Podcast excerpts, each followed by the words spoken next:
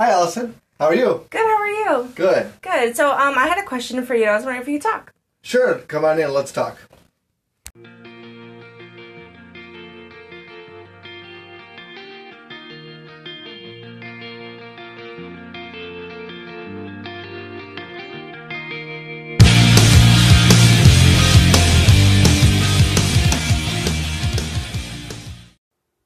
Hey guys, welcome to Daughter, Dad, and Doctrine.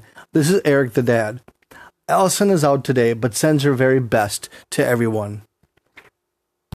Today, we're just, we're just going to have a straightforward mini episode of encouragement in light of what the world's been reporting about the COVID 19 virus. Now, I'm sure that you're tired of hearing about this, but stay with me. I certainly hope that this will be encouraging to your hearts and to your soul and not cause you to be anxious uh, you know, I want to tell you, it's hard to know what to say because literally, uh, having knowing a lot of you who listen to the show, you're on a spectrum that goes all the way from the fearful and the panicky to the ones who really are nonchalant about it and don't even believe that this is a healthcare concern.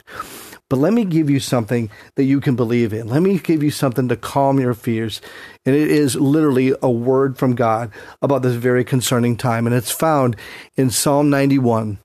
Psalm 91, verses 1 and 2 say this He who dwells in the shelter of the Most High will abide in the shadow of the Almighty. I will say to the Lord, my refuge and my fortress, my God in whom I trust. And then down, of, down at the end of the, the psalm, God actually answers the psalmist, says, Because he holds fast to me in love, I will deliver him. I will protect him because he knows my name. When he calls to me, I will answer him. I will be with him in trouble. I'll rescue him and honor him. With long life, I will satisfy him and show him my salvation. That is Psalm 91, verses 1 and 2, and 14 through 16. Now, Christian who's out there listening, you who are believers in Christ, let me encourage you with this. When God is on the throne, what you face, you're not alone. Whatever fear, fears that life may bring, the angst of anxiety has lost its sting. Trust and draw near to God's promises you hear. And this is the promise that He says to us Fear not, for God is with you. Child, you are His. He is your God, and He is there for you. Now, to the unbelievers, and I know there's a few of you out there who are listening to this podcast, I, I really say this from a heart of encouragement.